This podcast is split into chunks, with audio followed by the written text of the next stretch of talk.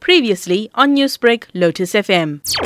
She wasn't herself. Like she was very energetic and extremely naughty. And I've noticed that she's sleeping like early, like around 10 a.m., just waking up around 2 p.m., 4 p.m. And I said, no, that's a bit strange. And then she started getting like red dots on her face and lumps on her neck. And her eyes started swelling up. And she started complaining about her leg. I mean, like, you know, you don't get that uh, often from kids Googling for pediatricians. He had a look at her. Under 10 minutes, he said, you know, your child needs to be admitted in hospital right now. He confirmed that she has uh, cancer. How is your family dealing with the news? My wife had to stay with Emma in the hospital 33 days for that treatment. Literally the craziest thing that I, I've personally gone through. So I just stayed positive and I'm actually a very positive person and this, this brought me to my knees. Everybody took it personal because Emma is like literally so fragile and everybody knows she's like the boss baby in the, in the family. Whenever we tell her smile for photos, she does an angry face. So you taught Yeah. her how to fight and now she's fighting this disease. Oh, Oh, she is, yeah. She's a fighter. She's a fighter, I promise you. She surprises me sometimes. And so, second phase after this, the 33 day stay in hospital, so we've moved on to the second phase of treatment, which is like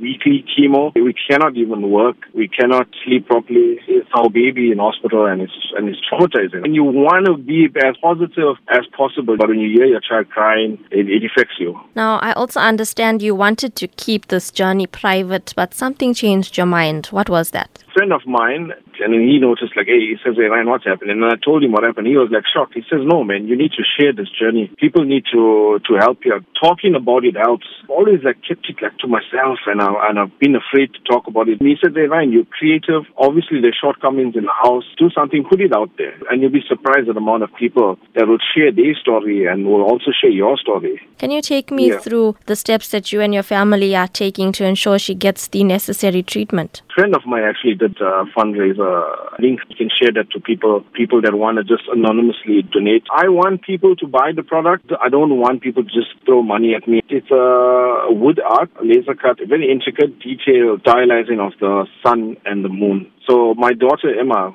she and I, we love the moon. We love looking at the stars. She's my gem for that. She lights me up whenever she uh, she says, "Look, Daddy, look, look, the moon. Wow, it's so big. It's beautiful like me, Daddy." And I'm like, "Yeah, baby." My personal number is zero eight one five triple two three double one. The link is www.quicket.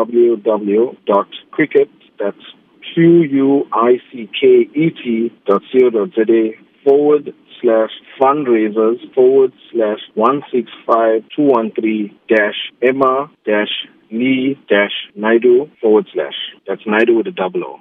Newsbreak, Lotus FM, powered by SABC News.